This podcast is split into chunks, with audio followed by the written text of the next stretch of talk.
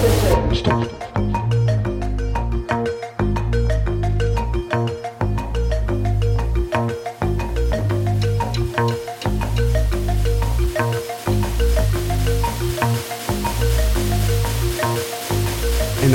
hebben we een tussenstop in de Wageningse Universiteit, want we zijn op bezoek bij professor Dolph Weijers, professor in de biochemie. Hallo. Ja, goedemorgen. Dankjewel dat we bij jou op bezoek mochten komen. Beetje over je gelezen en wat er dan uitspringt is de jongste professor van de WUR. Is dat dan zo'n stigma wat bands ook wel eens hebben als zeg maar one hit wonder en dan denk je ik ben meer dan de jongste? Ja, het is een beetje het dilemma van de belofte. Hè? Als je beloftevol kun je maar een bepaalde tijd zijn. En op een bepaald moment hoop je dat dat overgaat in succes. En inderdaad, toen ik benoemd werd, toen was ik inderdaad heel jong. Maar dat is inmiddels ook wel een aantal jaar geleden. Dus dat stigma, dat blijft nog wel eens een beetje, je ziet het af en toe nog terugkomen. Maar feitelijk ben ik al lang niet meer de jongste hoogleraar van Wageningen. Nee, dus we moeten het gewoon niet over hebben. Nee, laten we dat alsjeblieft niet doen. Oké. Waarom ben je wel relevant hier dan? Ja, daar zullen verschillende mensen anders over denken. Waarom ik mezelf als relevant beschouw op deze universiteit, is omdat ik in een omgeving die toch best wel bekend staat om de maatschappelijke rol van wetenschap. Om misschien ook toch wel veel samenwerking met overheid en met bedrijfsleven. Dat ik juist iemand ben die heel erg gefocust is op het willen weten vanuit nieuwsgierigheid. He, dus echt de fundamentele interesse in simpelweg begrijpen hoe dingen werken. Dus dat is een beetje anders dan een boel Wageningse groepen. Oké, dus dat willen weten, dat zit wel echt in je. Zit dat ook al? Ik las dat in een interview. Ik ben niet een voorbeeld van dat romantische verhaal van met opa door het veld lopen. Maar dat willen weten, heb je dat wel altijd gehad? Ja, ik denk dat ik van nature erg nieuwsgierig ben. En ongeduldig. En die combinatie is voor een wetenschapper dat is een continue drijfveer.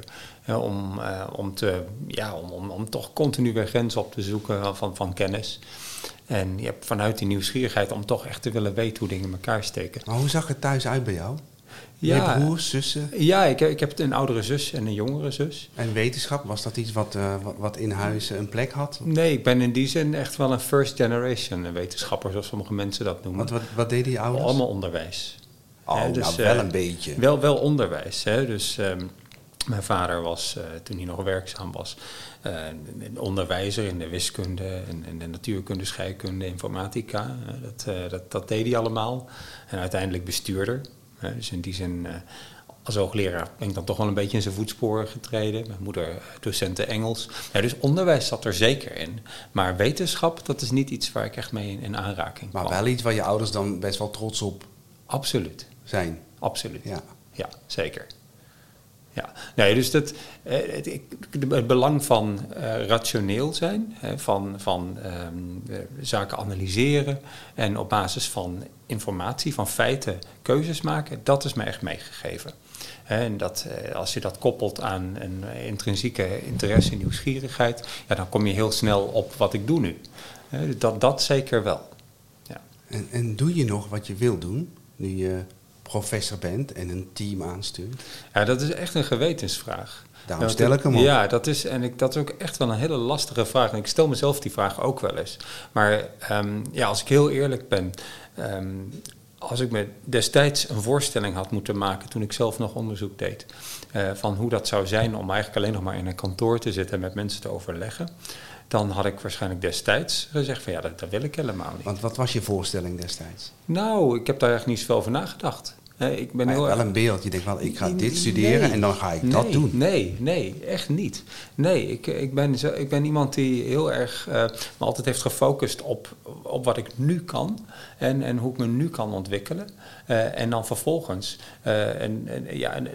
door de lat voor mezelf zo hoog mogelijk te leggen, proberen dat heel goed te doen. En dan vervolgens de volgende stap nemen. Dus ik heb eigenlijk nooit zo voor mezelf uitgestippeld wat het pad moest zijn. En waarom speelt die vraag dan nu wel? Ik reflecteer gewoon een beetje. Het zal ook met mijn leeftijd te maken hebben. Ik kijk wat terug, wat voor keuzes je gemaakt hebt. En ik ben enorm blij met waar ik zit. Laat ik dat voorop stellen. En dus ik zei net, als je me destijds gevraagd zou hebben, toen ik nog actief onderzoeker was, is dat wat je wilt? Dan had ik waarschijnlijk nee geantwoord, omdat ik het doen van onderzoek zelf zo enorm leuk vind. Maar als ik nu kijk naar wat ik doe, ik heb een team van pak een beet, een man of 15 à 20... waar ik direct mee samenwerk. Dus dat zijn mensen die ik in een onderzoek begeleid en waarmee we samen de vragen uitwerken, waarmee ik samen hun gegevens interpreteer, samen plannen maken, samen artikelen schrijven. Dat is fantastisch, omdat namelijk de impact die je kan hebben door zo'n team van een man of wat aan te sturen, ja, je is kan veel natuurlijk groter. Iets doen wat je in je eentje nooit voor elkaar krijgt. Precies, is veel groter. En toen ik erachter kwam dat ik echt wel de idee heb, wel die visie heb om iets te doen wat groter is dan één persoon kan doen, ja, dan blijkt het gewoon beter te zijn om in een andere stoel te zitten en niet zelf achter de microscoop of zelf in het laboratorium. Merk je dan ook dat je hier misschien wel beter in bent dan dat je nu een team hebt met onderzoekers waarvan je denkt, nou, laat hem het maar doen? Dat is ondertussen zeker zo, omdat ik natuurlijk afstand heb van het echte werken in het laboratorium. En omdat de technieken in de afgelopen 10, 20 jaar dat ik niet echt actief onderzoeker mee ben. Ik zeg het iets verkeerd, want zoals ik nu zeg, kan je daar eigenlijk niet ja op zeggen. Maar ik organiseer zelf concerten. Ja. Maar ik wil eigenlijk niet beslissen wat we nou boeken. Want er zijn jongere mensen die dat beter kunnen. Begrijp je vraag? Ja, nee, dus als je het van die kant op denkt, dan is het antwoord zonder meer ook dat ik nu beter op mijn plek zit. En dat uiteindelijk, dat heeft wat tijd nodig gehad om daarachter te komen. Omdat je in de wetenschap is het zo dat je komt op een plek, het is eigenlijk een beetje het... Ja, een vorm van het Petrus-principe. Je ontwikkelt je door tot op een punt waar je eigenlijk niet meer helemaal datgene doet waar je goed in bent of waar je voor op bent geleid. In mijn geval beschouw ik dat niet als een probleem hoor, maar dat is wel wat er gebeurt. Je bent een goede onderzoeker en daarom kun je je verder ontwikkelen naar de volgende stap. En uiteindelijk word je daarmee dus uit dat onderzoek gedreven. Doe je het niet meer zelf, maar dan gaan anderen het doen. En dat kan een probleem zijn. Maar ik ben er op een bepaald moment achter gekomen dat wat mij veel meer nog boeit en wat ik veel leuker vind dan zelf onderzoek doen, is mensen helpen in hun ontwikkeling. Dus uiteindelijk gaat het om de mensen die in mijn groep werken. Dat vond ik heel boeiend, want dat heb ik ook teruggelezen. Ik ga hem even heel kort door de bocht samenvatten. Het leek wel alsof het onderzoek ondergeschikt is aan het leerdoel van de mensen zelf. Ja, dat gaat wel hand in hand. Als ik zou moeten kiezen, dan denk ik toch wel dat ik de ontwikkeling van de mensen belangrijker vind. Wauw. Ja, ik vind dat heel mooi, maar tegelijkertijd lijkt me dat ook botsen met wat misschien wel je opdracht is, toch? Nou, nee, eigenlijk niet. Het punt is eigenlijk meer dat... Kijk, het onderzoek, dat is iets dat is continu in beweging. En als ik nu inhoudelijk kijk naar de onderwerpen waar we aan werken, dan zijn dat hele andere onderwerpen dan 5 of 10 jaar geleden. Had ik ook niet kunnen voorspellen, omdat wetenschap intrinsiek onvoorspelbaar is. Wat we morgen vinden, dat weet ik nu nog niet. Ik weet wel wat we zoeken, maar ik weet niet wat we vinden. Maar het gaat wel om dat vinden en niet om de vinder. Ja, op een universiteit zie ik dat toch anders. Wetenschap is toch in die zin ook wel een klein beetje een ambacht. Waarbij je in de leer gaat bij iemand die in die zin meester is, klinkt een beetje raar. Maar er is een tijd waarin je gewoon heel nauwe interactie nodig hebt. Je gaat toch in de leer bij iemand die inhoudelijk de meester is? Maar natuurlijk. Natuurlijk, maar dat staat voorop. Ik denk, wat ik nu zeg, zo kun je het alleen maar benaderen wanneer die inhoudelijke kennis en expertise er is. Je kan dat niet loskoppelen. Het is niet zo dat je aan het hoofd van een wetenschappelijke groep een manager kan zetten. Je bent geen HR-manager. Nee, exact. Natuurlijk niet. Nee, maar kijk, het is net zoals we op een universiteit lesgeven aan de hand van wetenschap, aan de hand van onderzoek. Hè, waarmee je dus een heleboel inhoudelijke, maar ook persoonlijke ontwikkeling stuurt. Zo is dat in een onderzoeksgroep ook. Je kiest natuurlijk spannende wetenschappelijke vragen. Daar willen we met z'n allen aan werken. Daar willen we doorbraken in bereiken. Maar voor mij is een project niet gefaald wanneer er aan het eind een hele goede onderzoeker wordt afgeleverd... maar het project toch niet helemaal heeft opgeleverd wat we hoopten. Dus dat is eigenlijk meer zoals ik het zie. Ja. Dat is ook, want je kan natuurlijk niet... Als je onderzoek doet, dan je doet een vooronderstelling en dat kan kloppen of dat kan niet kloppen. En dat kan ook een beetje kloppen en afhankelijk daarvan ga je een andere kant op. Ja. Maar goed, onderzoek kan natuurlijk eindigen met een heel vervelend antwoord. Ja, vaak zelfs. Ja, en dan is het dus prachtig wanneer je kan realiseren als mentor, maar ook als degene die in de leer is, dat het dan nog steeds een geslaagd traject kan zijn geweest. Ja. En ik snap het nu wel, want dan is het juist wel belangrijk dat je die conclusie ook alleen maar kan trekken als het onderzoek goed was. Ja. Dus dat we het goed hebben gedaan. Ja. Grappig. Ben je niet toch een buitenbeentje? Als je in deze, of is dit een algemene gedachte onder je collega's? Ja, dat is als ik er zo over nadenk, nu je die vraag stelt, dan realiseer ik me dat we het daar eigenlijk niet zo heel veel over hebben. Hier intern, in de afdeling, is dat wel een onderwerp waar we het over met elkaar over hebben. Maar ik merk dat niet iets is waar we met collega's nou heel expliciet over praten. Is daar dan ook verschil tussen de afdeling biochemie en een andere afdeling? Dus als je in het ziekenhuis bent, heb je ook, weet je, de gynaecologen, dat zijn altijd de zachtaardige artsen. En de chirurgen, dat zijn gewoon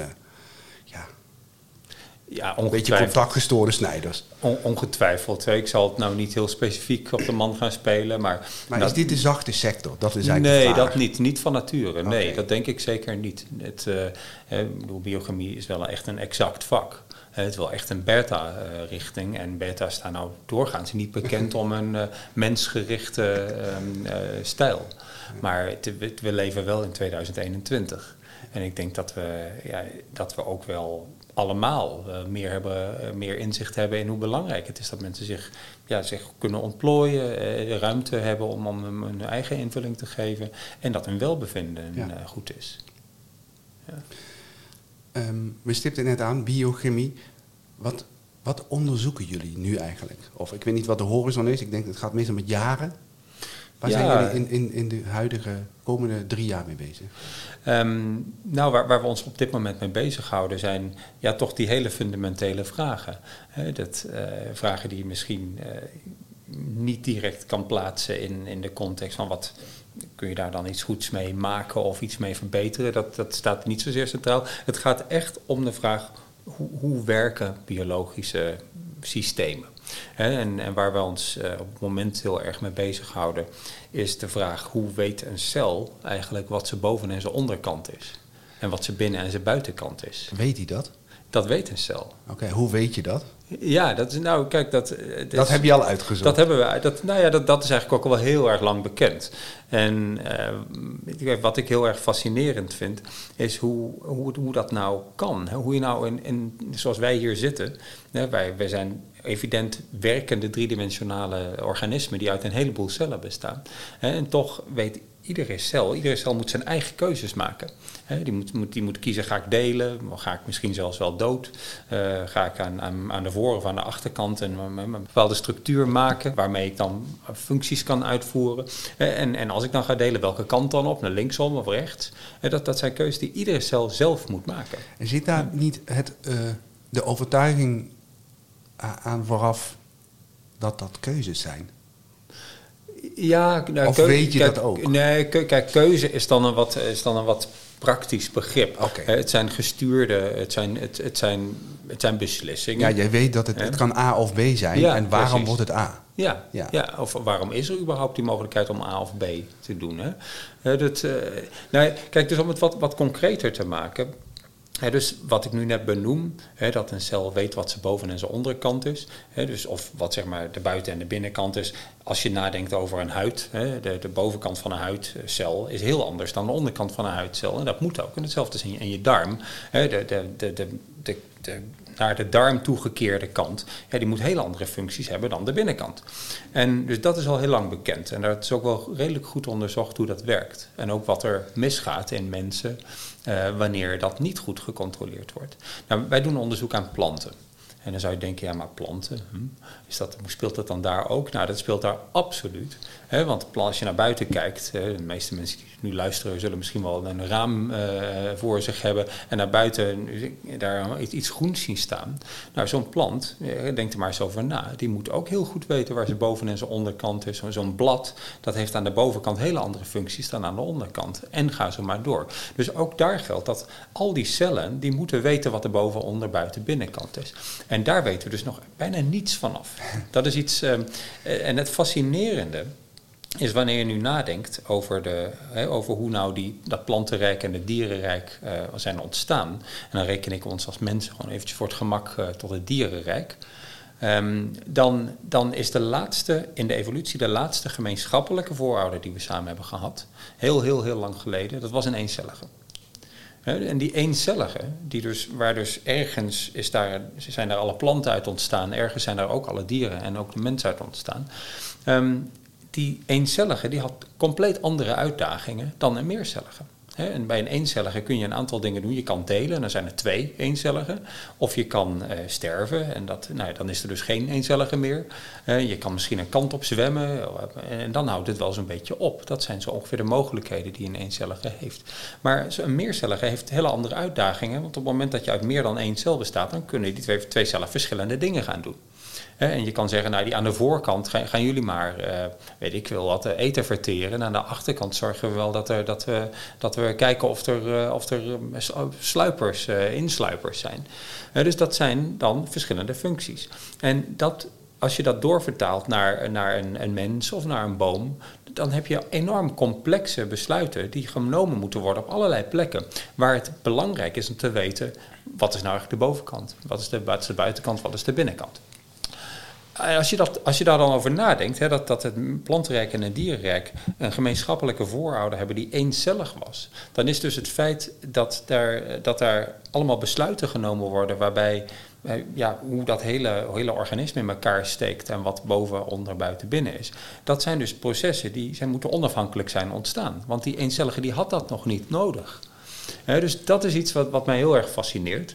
Hoe kunnen we nou leren over hoe zoiets werkt, hoe zoiets werkt, het vastleggen van boven, onder, buiten, binnen en daar iets mee, hoe je die informatie kan gebruiken in een cel. Wat kunnen we daarover leren door te bestuderen in planten? Je zegt fundamenteel, hè? Want het gaat echt om die vraag. Ja. Richting. Ja, exact. Ja. Want je hebt nog niet bedacht waarom je dat... Ik bedoel, je geeft net wel een groot verhaal en ik zie je ook opbloeien als je erover begint te praten. Maar het is niet dat je dit wil weten met een specifiek doel. We moeten dit weten, want we hebben deze vragen. Eigenlijk is dat je wil gewoon weten waarom. Ja, en dat opent wellicht heel veel andere deuren. Ja, daar zit wel een soort intuïtie. En die intuïtie is dat is echt ook wel heel erg mijn overtuiging. Dat op het moment dat je een hele fundamentele vraag kan definiëren, die in ieder geval in de gemeenschappelijke overtuiging een grote onbeantwoorde vraag is. Je kan die in ieder veld wel definiëren. Dan gaan die antwoorden die je op die vraag krijgt, ook als het deelantwoorden zijn, die gaan een heleboel nieuwe vragen oproepen. En ook een heleboel toepassingsrichtingen oproepen. Maar daar ben je dus niet mee bezig? Nee, nog niet? Zelf niet, nee. Dus ik zou misschien de behoefte hebben om dat te zien als motivator. Ja, dat begrijp ik. Ik begrijp heel goed dat mensen dat soms ook nodig hebben om op de horizon niet alleen maar die kennis te zien, maar ook wat er dan met die kennis gedaan wordt. Maar ik opereer zelf heel erg vanuit de overtuiging dat die kennis intrinsieke waarde heeft. En dus dat die kennis niet alleen maar waarde heeft wanneer die al van tevoren een soort geoormerkt is wat er met die kennis moet gebeuren.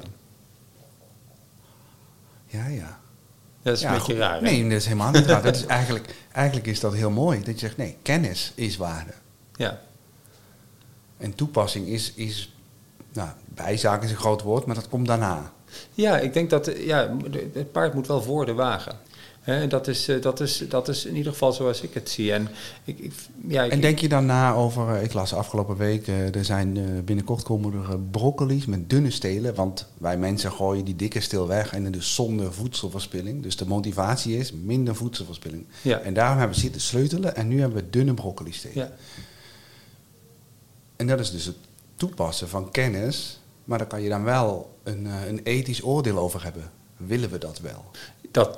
Dat kan. Dat kan ook weer in de weg zitten eigenlijk. Ja, nee, dat is ook zo.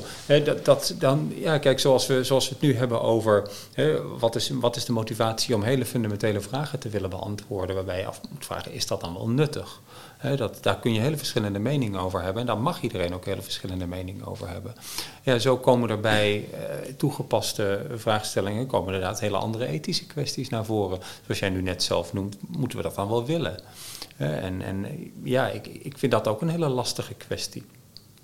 Omgekeerd het voorbeeld dat jij nu net noemt, dan praten we dus wel over het toepassen van vraagstukken die eigenlijk zitten op precies dat onderzoek waar we aan werken. Want op het moment dat jij bijvoorbeeld de richting waarin een stengel gaat groeien, of dat in de breedte is of in de lengte. Dan moet je ook weten waar wat zit. Exact. Ja. Ja, en datzelfde geldt natuurlijk ook voor vertakkingen. Op het moment dat een wortel zich moet gaan vertakken, ja, dan moet het dus een andere kant op. Ja? En het komt op zoveel plekken terug.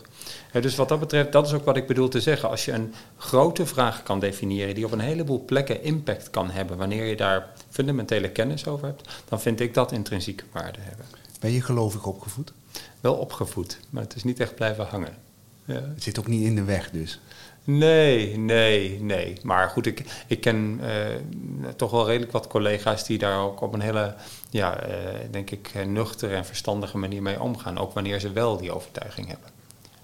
Dus het hoeft een wetenschapper, denk ik, niet in de weg te staan. Nee, dat denk ik ook. Ja. Maar toch vraag ik het altijd. Ja. Nou ja, ik denk wel dat...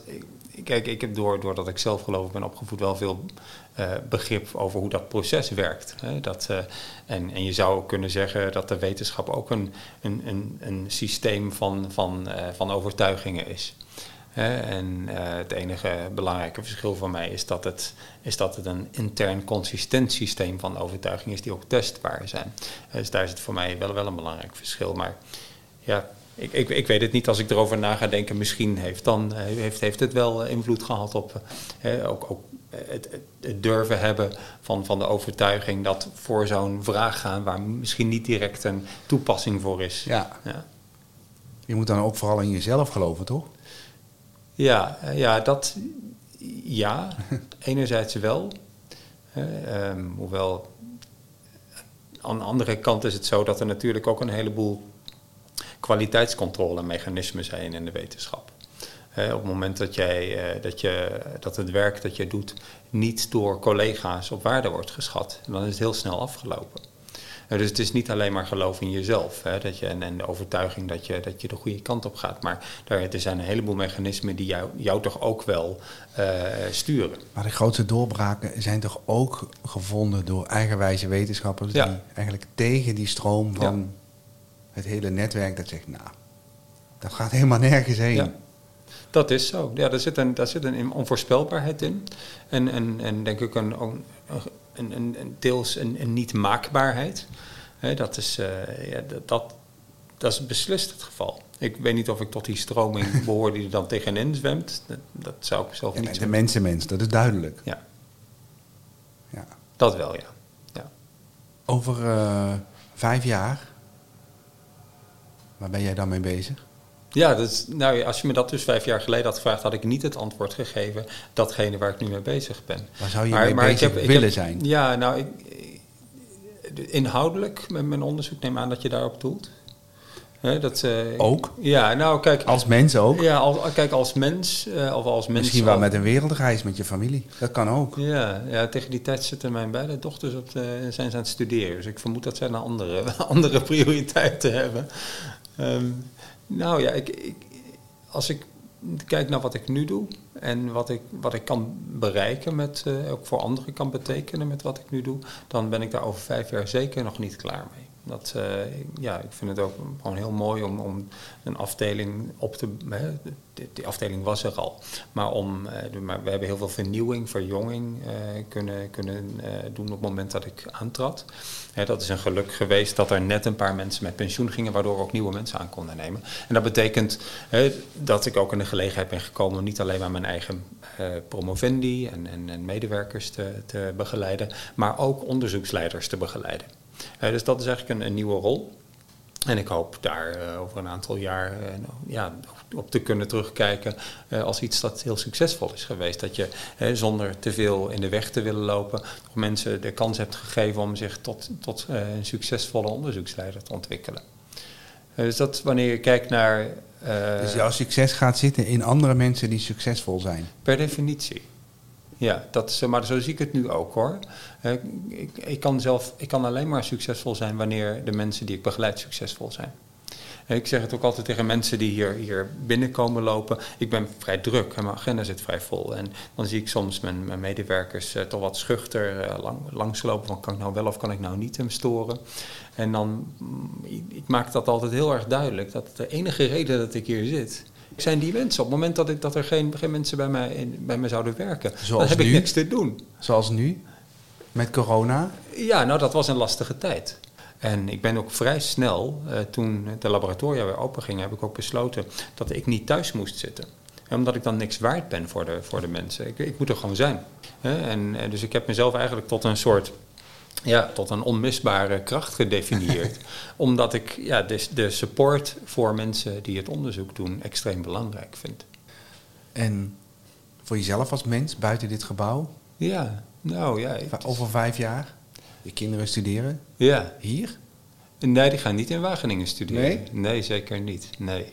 Nee, het is nog helemaal niet duidelijk waar het wel naartoe gaat. Maar het wordt het wordt niet Wageningen. Hoewel, je weet ook nooit hoe het loopt. Maar verlies jij je in je werk of ben jij ook gewoon eigenlijk een familiemens? Mijn familie staat wel heel erg centraal voor mij hoor. Ja, ze luisteren mee, hè? Dus je kan niet heel veel anders zeggen. Daarmee zeg ik niks raars. Dat is altijd heel belangrijk geweest. Ik heb bijvoorbeeld ook al vanaf het moment dat wij kinderen hadden besloten dat ik per definitie niet in weekends werk. Dat heb ik sindsdien ook met hoge uitzondering daar gelaten nooit gedaan. Dat weekend dat is gewoon voor mijn familie. Dat betekent wel dat ik door de week flink doorwerk. Dan ben ik misschien soms ook wel wat afwezig. Fysiek of ook mentaal. Maar ik probeer toch wel een goede balans te houden. Niet alleen maar voor het welzijn van mijn gezin, maar ook voor mezelf. Het is... de hele dag maar zitten, nadenken en achter je computer bezig zijn en overleg zijn. Dat is nou niet echt heel erg goed voor je. Dus ik zit bijvoorbeeld heel veel op de fiets. Dat is voor mij echt een uitlaatklep. Dus ik heb daar geen concrete doelen, behalve dan gewoon veel blijven doen. En ben je over 5 jaar nog bezig met auxine? Ja, dat is jouw kindje toch? Ja, het is bijna onvermijdelijk. Ja, dat, hoewel ik moet wel zeggen daarbij dat... Dat vanaf het begin dat ik mijn eigen onderzoeksgroep startte... en eigenlijk zelfs nog daarvoor, eigenlijk al sinds 1996... dus al best wel een lange tijd werk ik aan dat auxine-hormoon. Maar de vraagstelling is wel heel erg veranderd in de tussentijd. Het is ook zo dat een deel van de dingen die ik daarmee deed... heb ik inmiddels overgedragen aan anderen die dat op een fantastische manier doorzetten... Nou, dus daar heb ik me ook zelf de ruimte gegeven om nieuwe vragen te stellen. En ik kan niet garanderen dat over 5 jaar dat we daar nog steeds heel erg actief aan werken. Ik denk dat nu al een heel stuk minder is toch? Ik dacht, die is veilig. Over 5 jaar staat die gewoon nog steeds in je agenda. Zoals ik al zei, het is bijna onvermijdelijk. Maar dat heeft voornamelijk te maken met het feit dat auxine, dat is zo'n beetje de wonderolie van de planten. Dat doet echt alles. Dus maakt eigenlijk niet zo heel erg veel uit wat je bestudeert. Je komt het altijd wel ergens tegen. Of je nou kijkt naar hoe een plant reageert op schimmels of bacteriën. Of je wil weten hoe het reageert op hogere temperaturen of zout. Het is bijna onvermijdelijk dat je toch altijd bij dat groeihormoon terechtkomt. Maar als ik kijk naar wat mij nou echt drijft voor de komende tijd, de komende jaren, dan zou ik toch veel meer nog willen gaan focussen op die hele fundamentele vraag van hoe werkt nou meercelligheid? Hoe kan dat nou ontstaan zijn? En hoe maak je nou een werkend driedimensionaal organisme met meerdere cellen? We hadden het net met elkaar over één aspect daarvan. Hoe weet een cel wat boven, binnen, buiten en boven en onder is? Dat is één aspect daarvan. Maar er zijn natuurlijk ontzettend veel meer aspecten die daarbij komen kijken. Dus die is het voor de komende 25? Ja, daar zijn we nog wel even zoet mee. Ik ben benieuwd over 5 jaar. Ja, nou ja, vraag het maar nog eens. Of we dan boven en onder kunnen onderscheiden in een plant. Dankjewel en heel veel succes ermee.